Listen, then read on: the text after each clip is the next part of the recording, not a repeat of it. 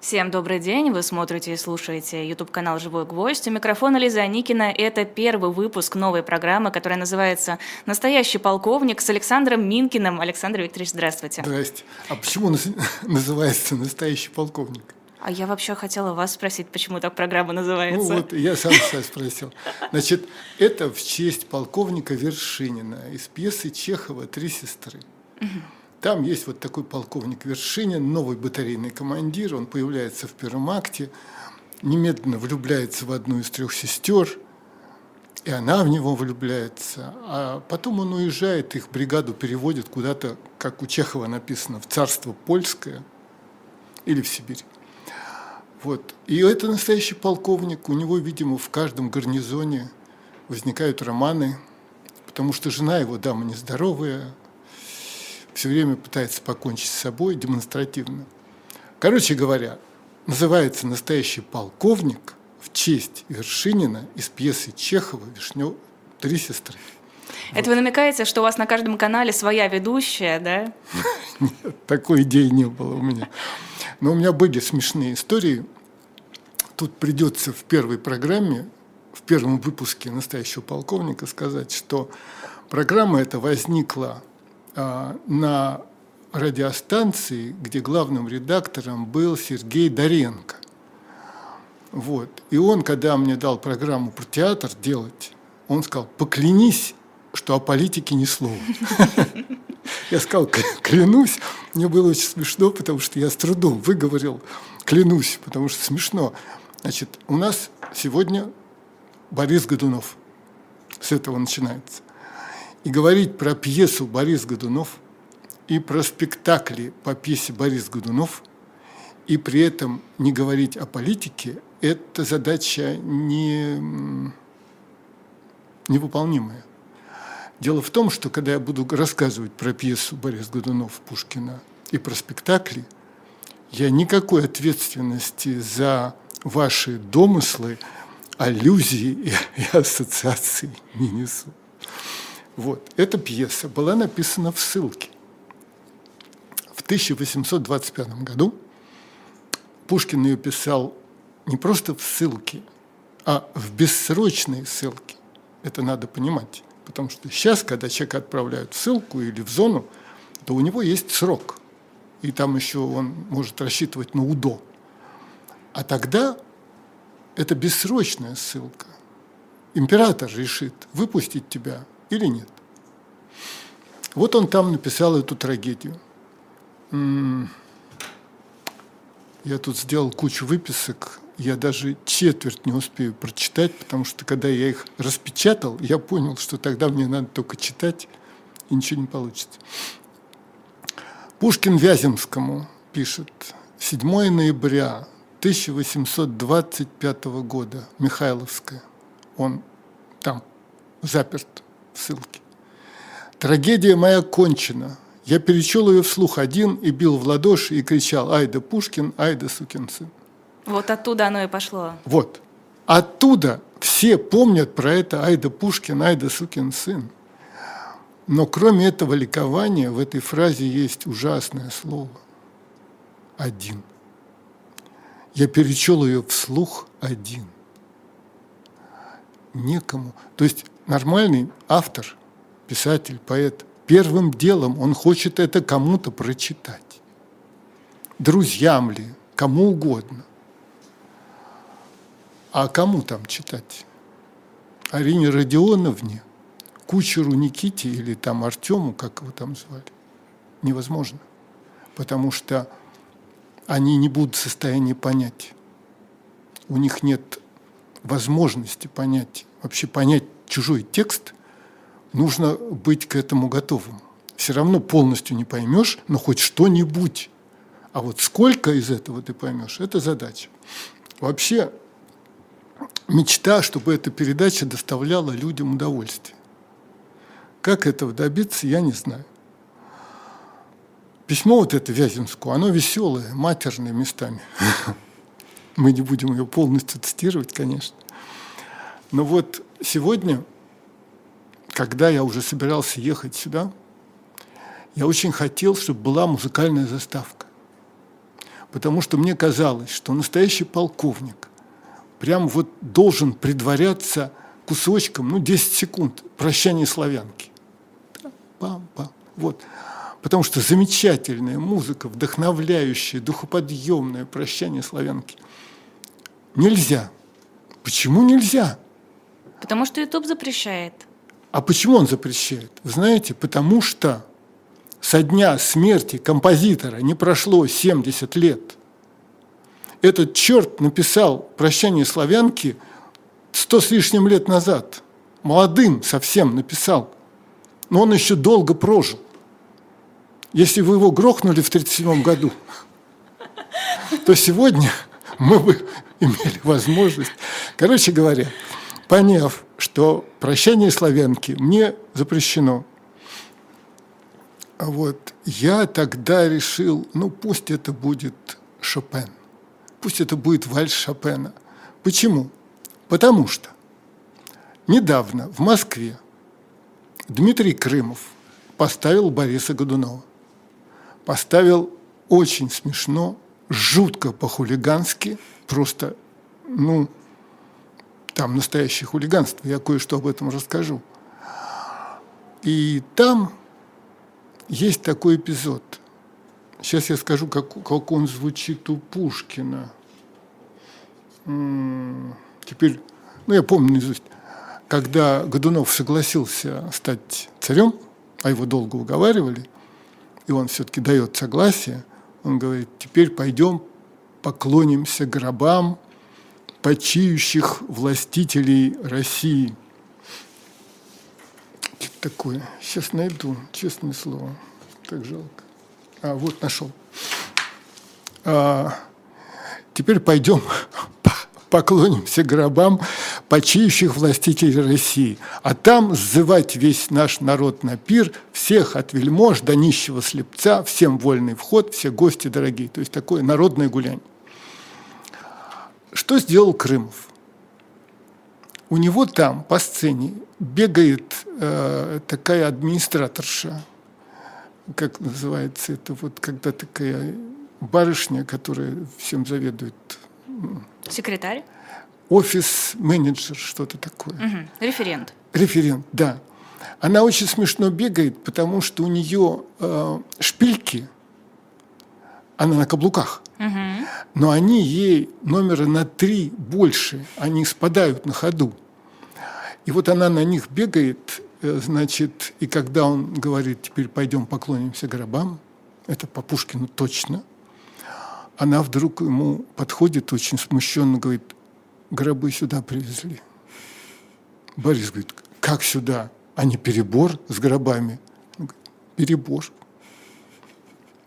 Борис, ну ладно, раз уж привезли, уж можно и здесь тогда, заносите. И заносят десяток гробов. Там эти скелеты, эти мощи истлевшие. И они начинают ходить и смотреть таблички, этикетки. Значит, э, значит, э, этикетки такие, бирки.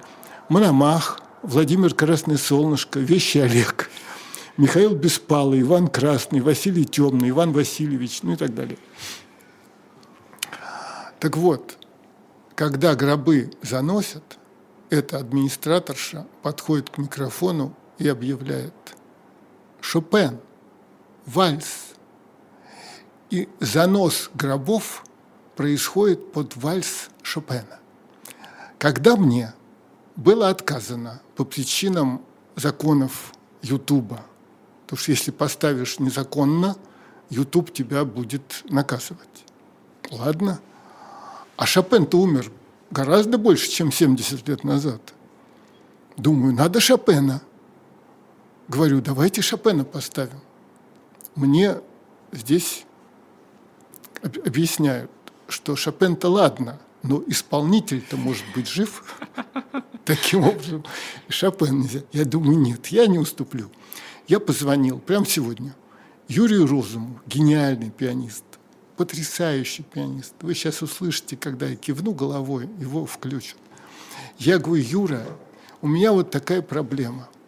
Нельзя прощание славянки, а можно Шопена, но давай ты мне дашь свое исполнение в подарок. Он говорит, конечно. И прислал. Вот. И, и он мне еще сказал, да это ужас. Он говорит, я иногда выкладываю исполнение свое. И мне YouTube говорит, нельзя.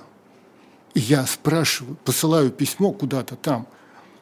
Это мой Чайковский. Это мой Чайковский. Как нельзя? Нельзя. Ну, потом выясняется, что все-таки можно. Значит, давайте мы в честь спектакля, который уже исчез со сцены, но не из-за Пушкина, скорее, из-за Крымова, из-за того, что Крымов переселился куда-то. Давайте мы сейчас поставим кусочек, и вы даже увидите, не просто услышите, а увидите, как Юрий Розум играет Шопена. Пожалуйста.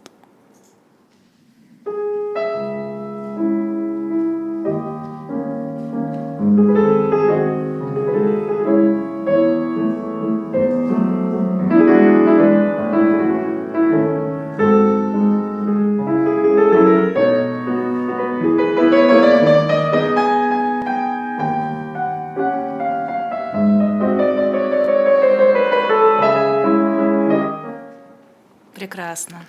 Ну вот, жалко, конечно, останавливать. Судьба пьесы была трагическая, потому что он ее написал в ссылке, как я уже сказал, кажется. В 25 году царь печатать запретил. Когда Александр I умер, декабристы, то все, и царем становится Николай I. И Пушкин думает, что ну, теперь-то вот будет можно. Тем более, что царь его вытащил из э, ссылки, обласкал, сказал, что я сам буду твоим цензором, вообще вот все такое прочее. А, сейчас, секунду. И Пушкин решил, что ему все можно. И он стал читать Бориса Годунова друзьям – и вот я хочу, придется цитировать, прочесть отзыв Погодина, который был один из тех немногих, кто первый, вот прямо сразу, когда Пушкин был освобожден из ссылки, послушал Бориса Годунова. Погодин пишет, какое действие произвело на всех нас это чтение, передать невозможно. Мы собрались слушать Пушкина, воспитанные на стихах Ломоносова, Державина, Хераскова, Озерова, которых все мы знали наизусть. Надо припомнить и образ чтения стихов, господствовавший в то время. Это был распев, завещанный французскую декламацией. Вместо высокопарного языка богов мы услышали простую, ясную, обыкновенную и между тем поэтическую увлекательную речь. Чем дальше, тем ощущения усиливались. Сцена летописателя с Григорьем всех ошеломила. А когда Пушкин дошел до рассказа Пимена о посещении Кириллова монастыря Иваном Грозным, о молитве иноков, да не спошлет Господь покой его душе, страдающей и бурной, мы просто все как будто обеспамятили – кого бросало в жар, кого в озноб, волосы поднимались дыбом. Не стало сил воздерживаться, кто-то вдруг вскочит с места, кто-то вскрикнет. То молчание, то взрыв восклицаний, например, при стихах самозванца «Тень Грозного меня усыновила». Кончилось чтение, мы смотрели друг на друга долго и потом бросились к Пушкину. Начались объятия, поднялся шум, раздался смех, полились слезы, поздравления – не помню, как мы разошлись, когда кончили день, как улеглись спать, да и два, кто и спал из нас в эту ночь. Так был потрясен весь, на, весь наш организм. Я это прочел целиком, потому что я хочу спросить слушателей, да вообще всех, хотел бы сейчас вообще спросить все прогрессивное человечество. Вы хоть что-нибудь подобное испытали, читая – мне, э, слушатели, зрители, вы пишите. Мне кажется, что это так не воспринимается как раз в силу того, что мы это читаем в школе. Когда мы это читаем в школе, мы еще не способны э, осознать и ощутить, в отличие от тех взрослых людей, для которых это, во-первых, было э, в новинку, а во-вторых, э, это уже было, ну вот ты пришел конкретно слушать, ты это можешь понять. Человек должен быть подготовлен, как вы сами сказали в начале эфира, к воспринимаемой информации. Ну вот, на всякий случай я скажу, уважаемые радиослушатели, уважаемые кто? Э, зрители Ютуба? Окей, уважаемые зрители Ютуба. На самом деле радио мне нравится гораздо больше, чем видео, потому что картинка отвлекает от слов. Дело в том, что когда человек на что-то смотрит, он, в общем-то, перестает слышать, потому что глаза сильнее, чем уши. Вы когда-нибудь видели, как кошка смотрит телевизор? Видели, да? Угу. Она же смотрит, ей интересно. Попробуйте ей включить магнитофон. Она даже не повернет головы. Потому что то, что слышно, абсолютно неинтересно. А то, что мелькает, отвлекает внимание полностью. И вот сейчас люди отвлекаются от слов, глядя, значит, как мы выглядим, хорошо ли причесан. Короче говоря, после этого чтения Пушкин получает письмо от Бенкендорфа. 22 ноября 1826 года, Санкт-Петербург. Бенкендорф. При отъезде моем из Москвы обратился я к вам письменно с объявлением высочайшего соизволения, дабы вы в случае каких-либо новых литературных произведений ваших до напечатания или распространения он их в рукописях представляли бы предварительно о рассмотрении он их или через посредство мое, или даже прямо его императорскому величеству. Ныне доходят до меня сведения, что вы изволили читать в некоторых обществах сочиненную вами трагедию. Сие побуждает меня вас покорнейше просить об уведомлении меня – справедливо ли такое известие или нет. Это провокация. Бенкендорф точно знает, что читал. И теперь ему еще хочется посмотреть, соврет или признается и покается. Ну и так далее. Вот. Значит, пьеса эта написана в 25 году, 1800. Вот ей через два года 200 лет.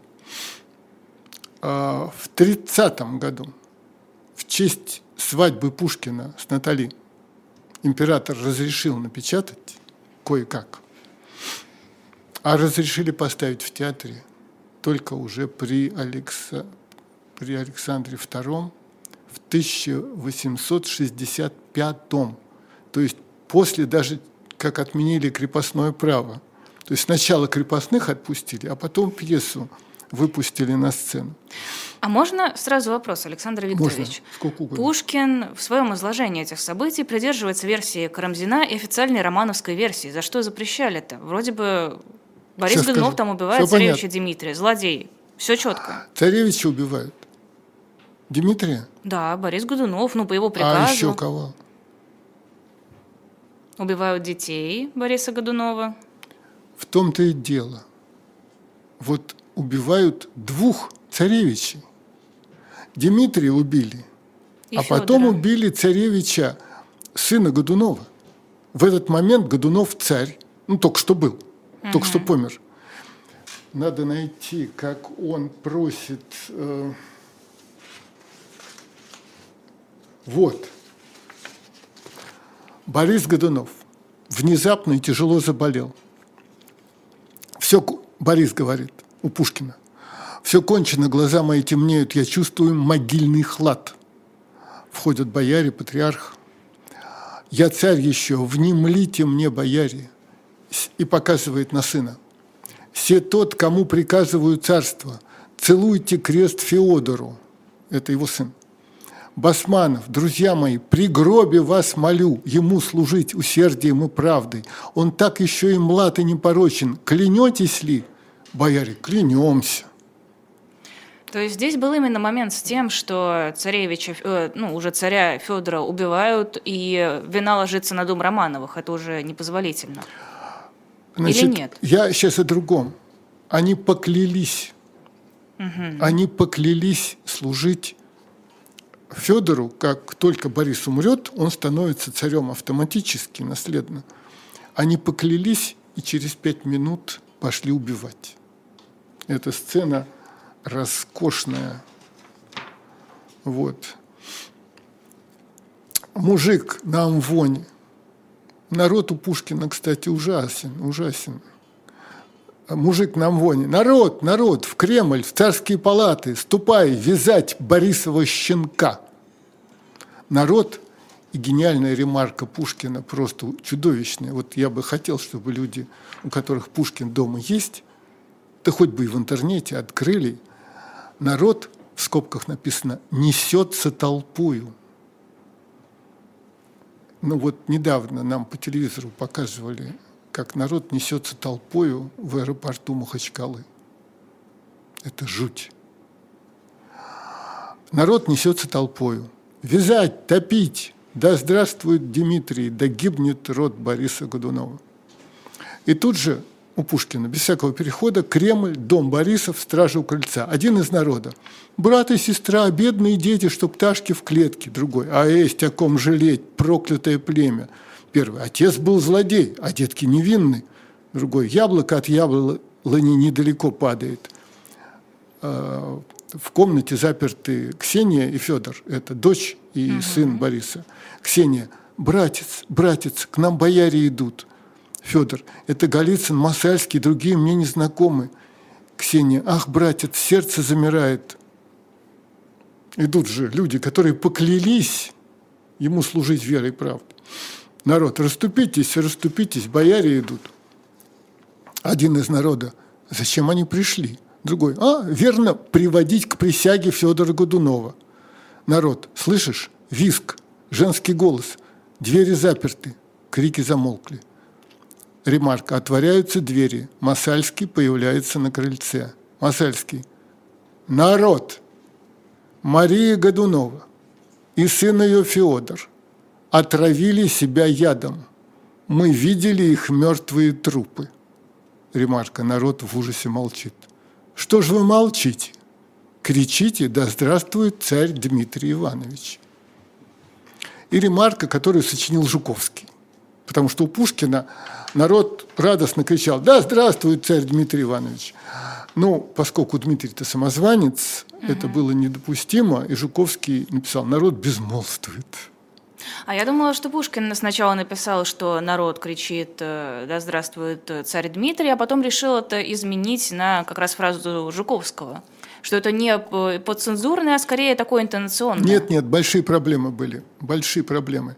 Дело в том, что цареубийство, убийство Дмитрия, сына Ивана Грозного, угу. когда Федор умирает, окей, умирает Иван Грозный, царем становится его сын Федор, слабовольный, мягкий, добрый, жалостливый.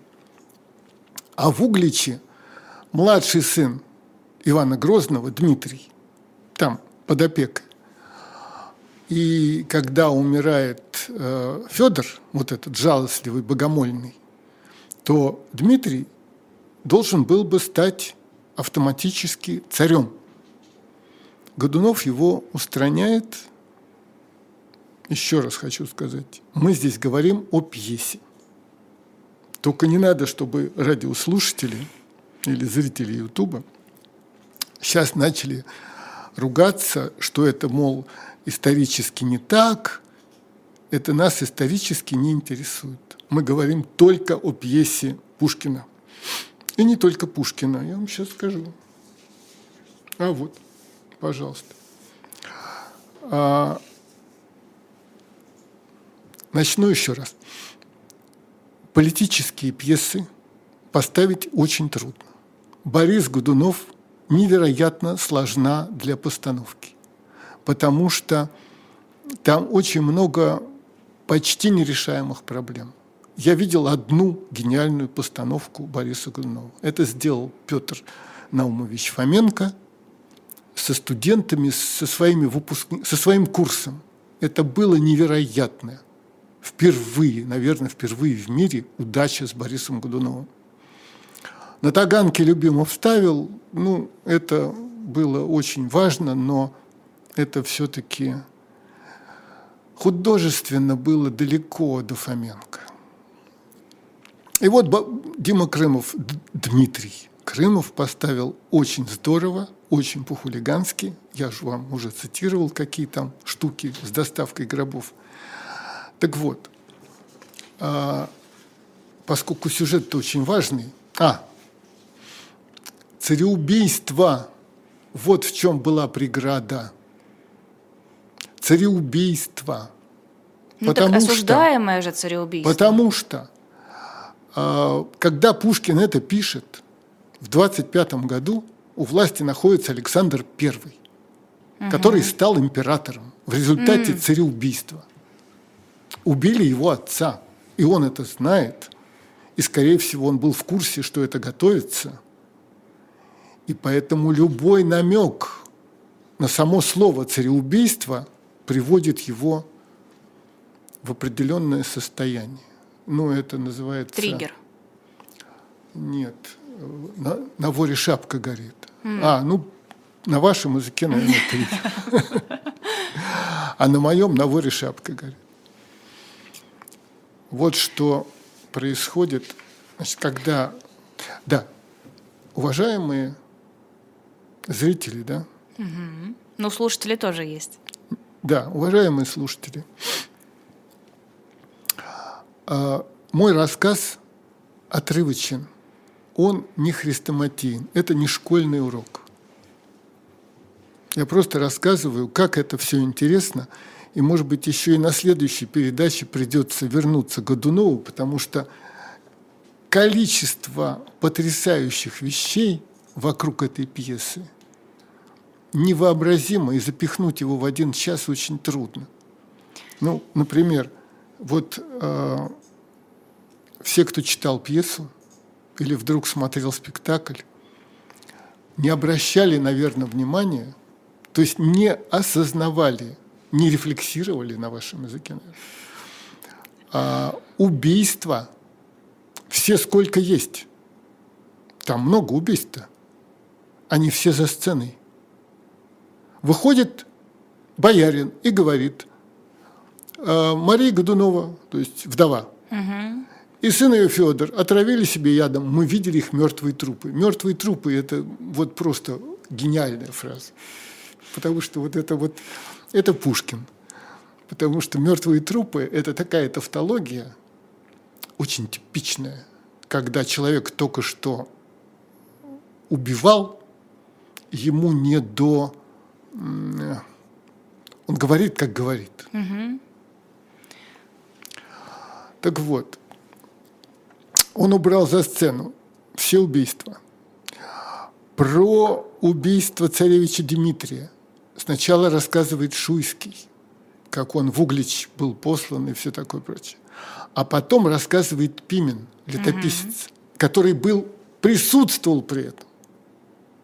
Он это видел.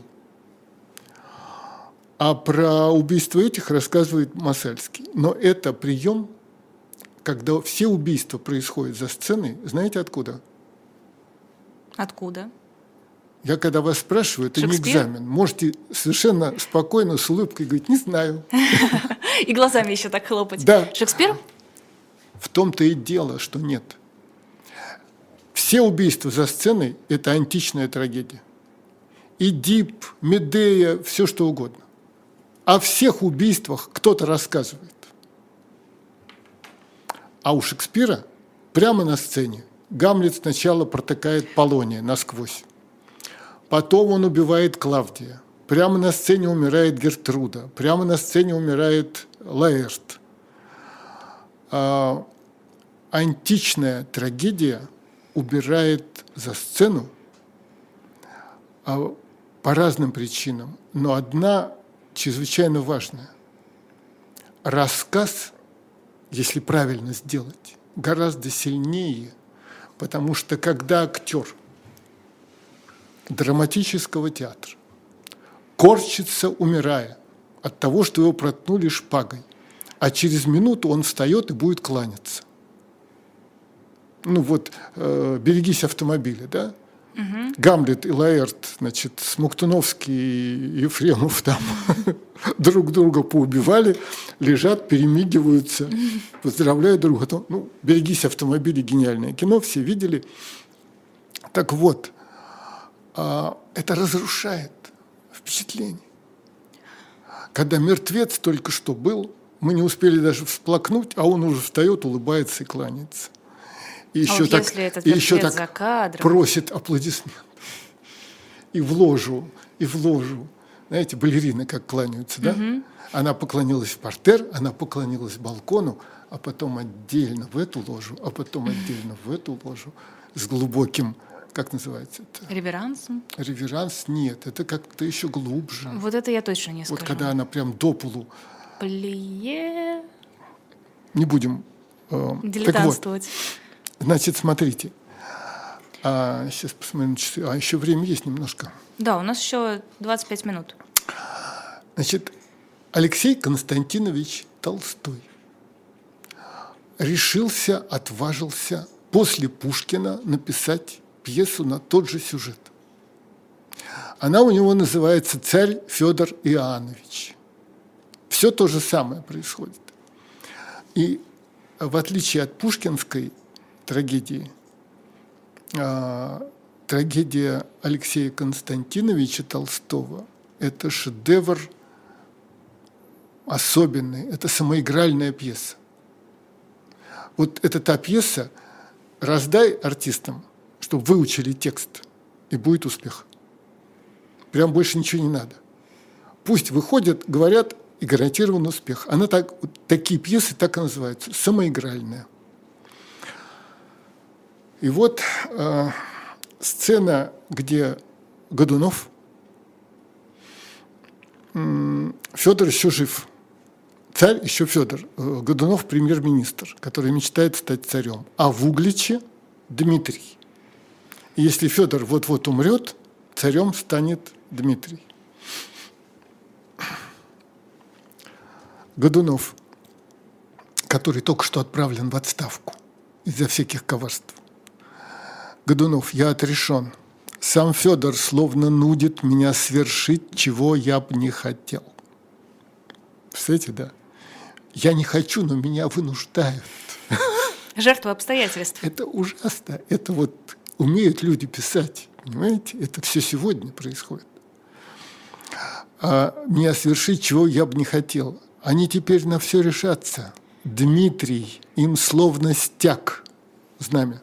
В круг коего сбирают они врагов и царских, и моих. Того и жди. Из углича пожаром мятеж и смуты вспыхнут. Бетяговский, мне на него рассчитывать нельзя. Меня продаст он, если не приставлю за ним смотреть еще кого-нибудь. Да? Знаешь, назначаешь этого на ужасные дела, а еще назначаешь кого-то, чтобы присматривать. Я даже не хочу про Пригожина ничего говорить я принужден, говорит Борис. Угу. Я не могу иначе. Меня теснят. Клешнину. Клешнин его исполнитель приказов. Доверенное лицо. Клешнину, ты хорошо ли знаешь ту женщину? Клешнин, на все пригодны руки. Гадальщица, лекарка, сваха, сводня, усердно к Богу, с чертом не в разладе. Единым словом, баба хоть куда, она уж здесь. Звать, что ли, к тебе? Годунов, не нужно. Ты скажешь ей, чтобы она блюла царевича задумывается. Мне все на ум приходит, помеха моя во всем, вредитель мой враг, он в угличе. Опомнившись, скажи ей, чтобы она царевича блюла. Клешнин, а посмотреть ее не хочешь, батюшка? Годунов, не нужно. Скажи ей, чтобы она царевича блюла. Уходит. Клешнин один. чтобы блюла. Нечто я не знаю, чего б хотелось милости твоей. Пожалуй, что ж. Грех на душу возьму. Я не брюзглив, не белоручка я. Пока он жив, Дмитрий, не будет нам покоя. Сударыня, войди. Волохова входит, реальная фамилия, с просвирой в руках. Благослови, владычица святая, поклон тебе, боярин, принесла от трех святителей, просвирку вот там вынула за здравие твое. Клешнин, садись сюда, голубушка, спасибо. Тебе сказали, для чего послал я за тобой? Волохова. Сказали, государь, сказали, Свет, боярин Годунов сменяет, мол, царевичеву мамку. Меня ж меня ж к нему приставить указал. Уж будь спокоен, пуще око стану его беречь, и ночи не досплю, и куса не доем, а уж дитятю я соблюду. Калишнин, бывало в мамках ты? Волохова, лгать не хочу, боярин, не бывало, а уж куда охоча до детей – Ребеночек, ведь тот же ангел Божий. Сама сынка вскормила своего. Двадцатый вот пошел ему годок. Все при себе под крылышком держала до морового года. Лишь в тот год поопасалась вместе жить. Калишнин, что так, голубушка? Волоха, да в такую пору недолго до греха, как раз подсыплет чего-нибудь. Отпел, похоронил, наследство взял и поминай, как звали – Баба Яга такая. О своем сыне она ага. говорит. Кому в такое время разбирать? Клишнин, ты сватаю, голу... ты свахаю, голубушка, теперь, Волохова. Хвалится грех, а без меня немного играется и свадеб на Москве. Молчи, старуха. Цыц. Он переходит. Вот только что он с ней был ласков, и он переходит э, к свирепости.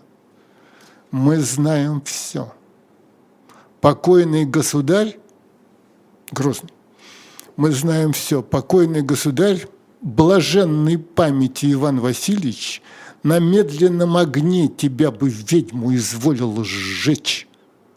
Но жалостлив боярин Борис Федорович Годунов. Он вместо казни даст тебе награду, когда свою исполнить службу ты сумеешь при царевиче. Волоху, сумею, сумею, батюшку, сумею, Свет. Уж положися на меня, и мухи на дитятка сесть не дам. Уж будет и здрав, и сыт, и цел, и невредим. Клишнин, но если б что, не по твоей вине случилось с ним, Волоху, помилуй, уж чему при мне случится? Клишнин, он, в смысле Борис, он тебе того вину бы не поставил. Ремарка. Волохова смотрит в удивлении. Слушай, баба, никто не властен в животе и смерти, а у него падучая болезнь. У царевича. Волохова. Так как же это, батюшка? Так что же, в толк не возьму. Бери, старуха, в толк. Волохова. Да, да, да, да, да, да, так, боярин, так все в Божьей воле. Без моей вины случиться может всякое, конечно. Мы все под Богом ходим, государь. Он понял, что она поняла. Ступай, корга, но помни, денег вдоволь или тюрьма. Волоху, прости же, государь, уж будешь нами доволен. Так, конечно, так. Час не равен, случиться может всяко. Один лишь Бог силен и всемогущ, один Господь, а наше дело вдове. Понятно, да? Теперь, сейчас, секунду, э, да. дайте договорить, потому что вот эта сцена... А, кстати, ладно, она вам ничего не напомнила? А, я хотела провести аналогию. Она явно тянется к Пушкину. И у меня параллель возникла. Почему сказала про Шекспира? А, мне показалось, что Пушкин для Бориса Годунова стал Шекспировым а, для Ричарда Третьего. Сейчас сложно было, наверное.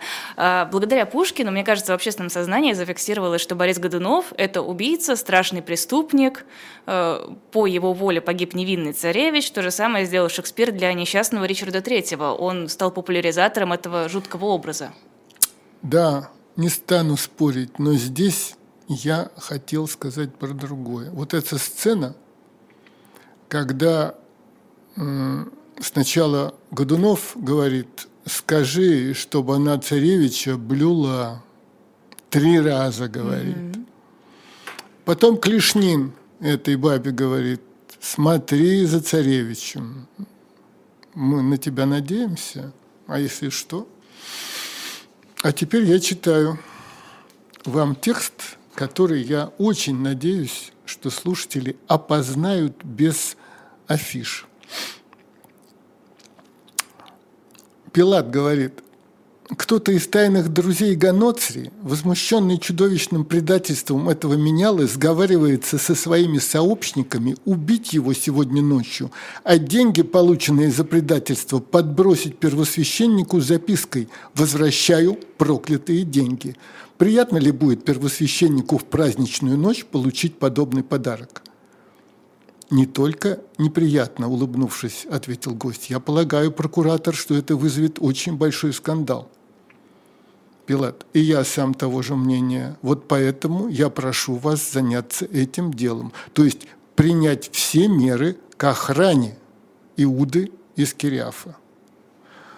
«Приказание Гемона будет исполнено», – заговорил Афраний, – «но я должен успокоить у Гемона. Замысел злодеев чрезвычайно трудно выполним, ведь подумать только – выследить человека, зарезать, да еще узнать, сколько получил, да ухитриться вернуть деньги Каифе, и все это в одну ночь, сегодня.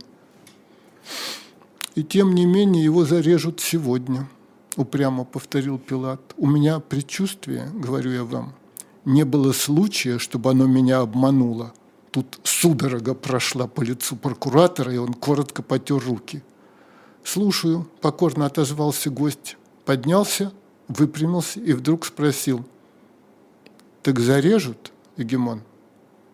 «Да», – ответил Пилат, – «и вся надежда только на вашу изумляющую всех исполнительность». Это же роскошь. Прекрасно. Это же роскошь. Вот это, и вы хотите, чтобы можно было рассказывать про такие пьесы, а у людей не возникало бы никаких ассоциаций никаких аллюзий и тому подобное, за которые мы, повторяю, ответственности не несем. Вы хотели что-то спросить? А, я заслушалась. А, слушайте, раз все заслушались, а, значит, розум. А, давайте еще кусочек, а? Хорошо. Потому что он гениально играет Шопена. Хорошо. Он, видите ли, вот китайцы есть, которые играют в сто раз быстрее европейцев. И весь мир с ума сходит. А это же голая техника. Разве нам от музыки нужно то же самое, что вот от стиральной машинки, ну или от кого-то там, нам нужны чувства. Пожалуйста, включите еще кусочек.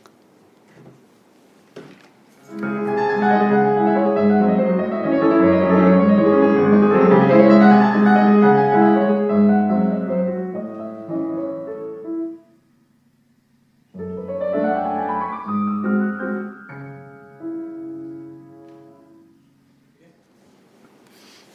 красота. Да, вообще можно было... В следующий раз, может, поставим все три минуты. Всего-то три минуты. Да мы можем чем... взять это как э, такую паузу посреди да, эфира. чем вот это вот бла-бла-бла. Музыка-то гораздо лучше.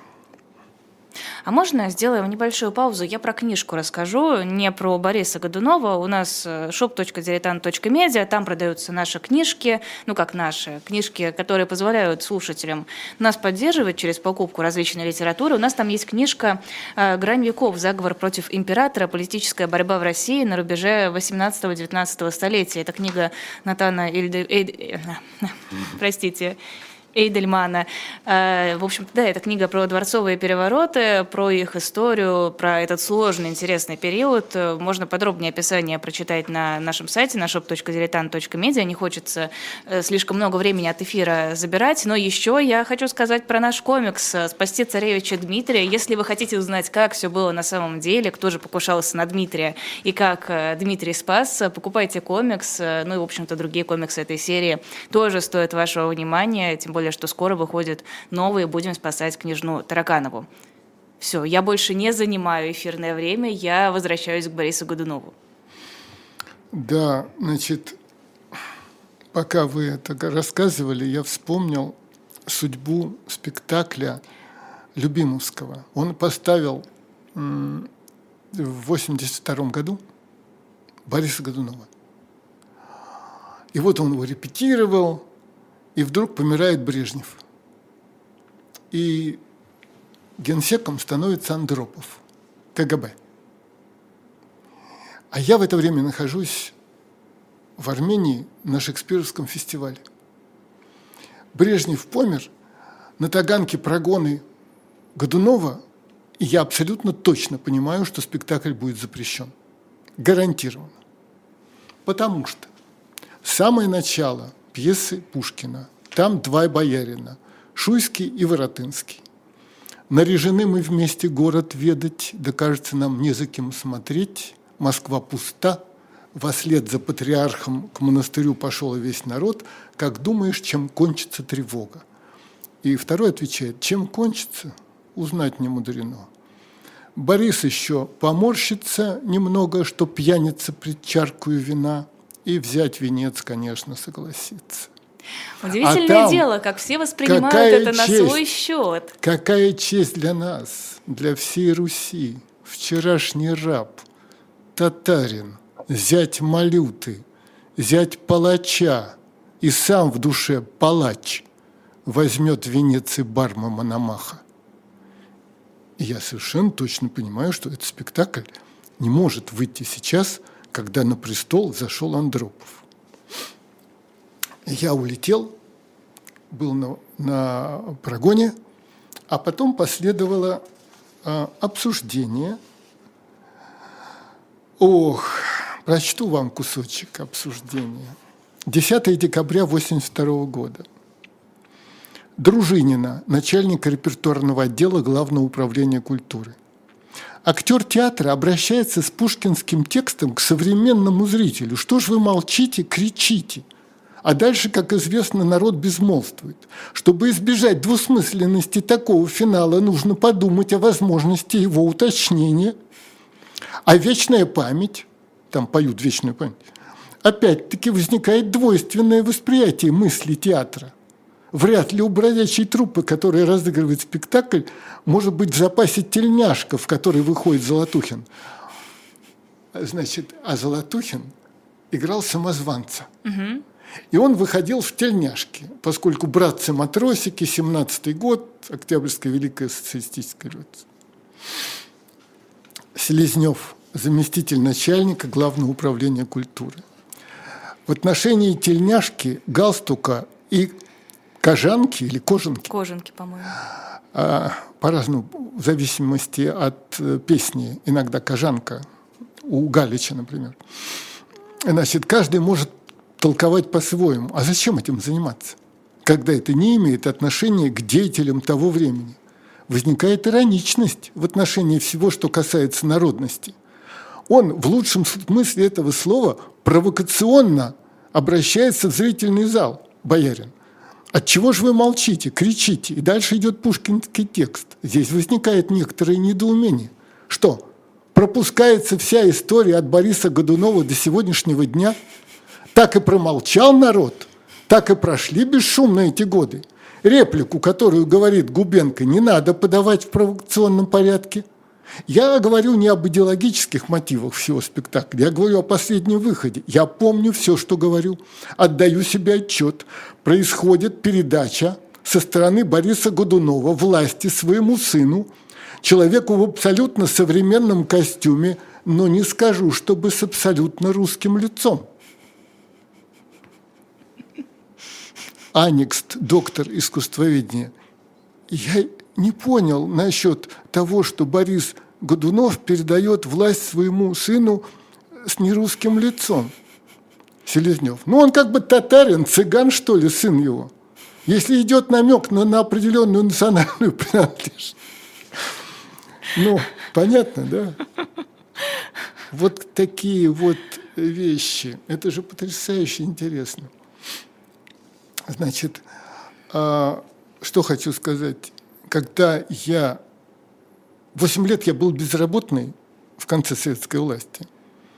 А в 87-м, после восьми лет безработности, меня Егор Яков взял «Московские новости». А потом, потом, потом, в 91-м я пришел в МК. И стал там публиковаться на актуальные темы. А тогда была полная свобода слова в тот момент. И надо мной стали смеяться сотрудники МК, коллеги. Нет, лучше сотрудники. Вот. И говорили, Менкин, кроме Годунова, ничего не читал. Они это говорили потому, что я практически в каждой заметке я цитировал Годунова, потому что там просто сегодняшний день. Там настолько сегодняшний день, что не знаешь даже, как быть-то. У нас осталось... Еще целых четыре минуты у нас 4 остается. Минуты. А вы, когда мы обсуждали эту программу, говорили про то, что это должно быть не как в школьном учебнике, чтобы было интересно, чтобы было глубоко. Чего мы не видим в Борисе Годунове? Вот когда мы его проходим в школе, когда мы потом, возможно, в институте его проходим, читаем просто в повседневности какой-то? В вашем вопросе есть ответ. Он содержится в слове «проходим». Мы проходим мимо Потому что, чтобы э, в десятом классе, наверное, это проходит, если это проходит. Не, раньше, мне кажется. Тем более. Ну, на это надо несколько часов, а не 10 минут. Кроме того, э, там объясняются всякие, ну, типа энциклопедия русской жизни, ну, про Онегина. Про Онегина тоже как-нибудь расскажу. У меня книжка же есть про Онегина. Не мой вот, кстати, Онегин. покажите обложку на всякий случай. Прорекламирую ее. Мало ли, вдруг кому-то интересно. Ее продавали у вас. Да, мы ее на shop.diletant.media да, продавали. Вот она, вот она. Роман о поэме. Потому что на самом деле, хотя всем в школе говорят, что Евгений Онегин – это роман, а на самом деле это поэма. Ну вот, теперь когда вы спросили про, про, про, про, про... Про проходим я спрашивала. Да. Значит, вот послушайте, если бы старшекласснику просто почитать, не рассказывать про исторические эпохи, годы жизни, там, ну, как обычно, я не знаю, я не помню, как в школе про это рассказывают, но обычно это довольно скучно. Образ лишнего человека. Вот Онегин – это лишний человек. Нифига себе лишний. 200 лет не могут люди начитаться, а он оказывается лишний. Я все-таки прочту кусочек маленький еще из Пушкина. Это лучше, чем самому говорить. Так вот, когда он говорит, Борис еще поморщится немного, что пьяница при чарку вина, а наконец по милости своей принять, принять венец смиренно согласиться, а там, а там он будет нами править по-прежнему. По-прежнему это значит, как Иван Грозный, не как Федор. Я думала, по-прежнему имеется в виду, что он уже при Федоре правил, и ничего не изменится. Власть так была в его руках. Да, но там Потом сейчас понятно, там есть такое место, он правит нами, как царь Иван Васильевич, не к ночи будь помянут, что пользы в том, что явных казней нет, что на колу кровавом всенародном мы не поем канонов Иисусу, уверены ли мы в бедной жизни нашей? Нас каждый день опала ожидает. Тюрьма, петля, клобук или кандалы, тра-та-та, или, ну, вот. Поэтому теперь вот все-таки один говорит, что он не внеблет звездным увещанием, ни их мольбам, ни воплю всей Москвы, ни голосу Великого Собора. То есть его уговаривают уже три недели или месяц, два или три месяца. А, вот прямо говорится. Но месяц уж протек, как затворясь в монастыре с сестрой, он, кажется, покинул все мирское. Ни патриарх, ни думные бояре склонить его доселе не могли. Не внемлет он ни слезным увещанием, ни их мольбам, ни воплю всей Москвы, ни голосу Великого Собора он до сих пор не объявил, идет ли он на выборы. Это я вставил сейчас. Что, ежели правитель в самом деле державными заботами наскучил и на престол безвластный не взойдет? Что скажешь ты? И ответ Шуйского гениальный. Скажу, что понапрасну лилась кровь царевича-младенца, что если так, Дмитрий мог бы жить. Воротынский. Ужасное злодейство. Полно. Точно ли царевича сгубил Борис? Шуйский. А кто же? Вот на этой ноте, на этой интриге давайте мы остановимся до следующей недели. Я предлагаю продолжить через неделю а в это же, же самое время. Э, нам пора заканчивать. После Ладно. нас будет особое мнение Михаила Светова, так что далеко не уходите. Ну и, конечно, ставьте лайки. Мы хотим посмотреть, понравилось вам или не понравилось. И через неделю обязательно здесь же, в это же самое время.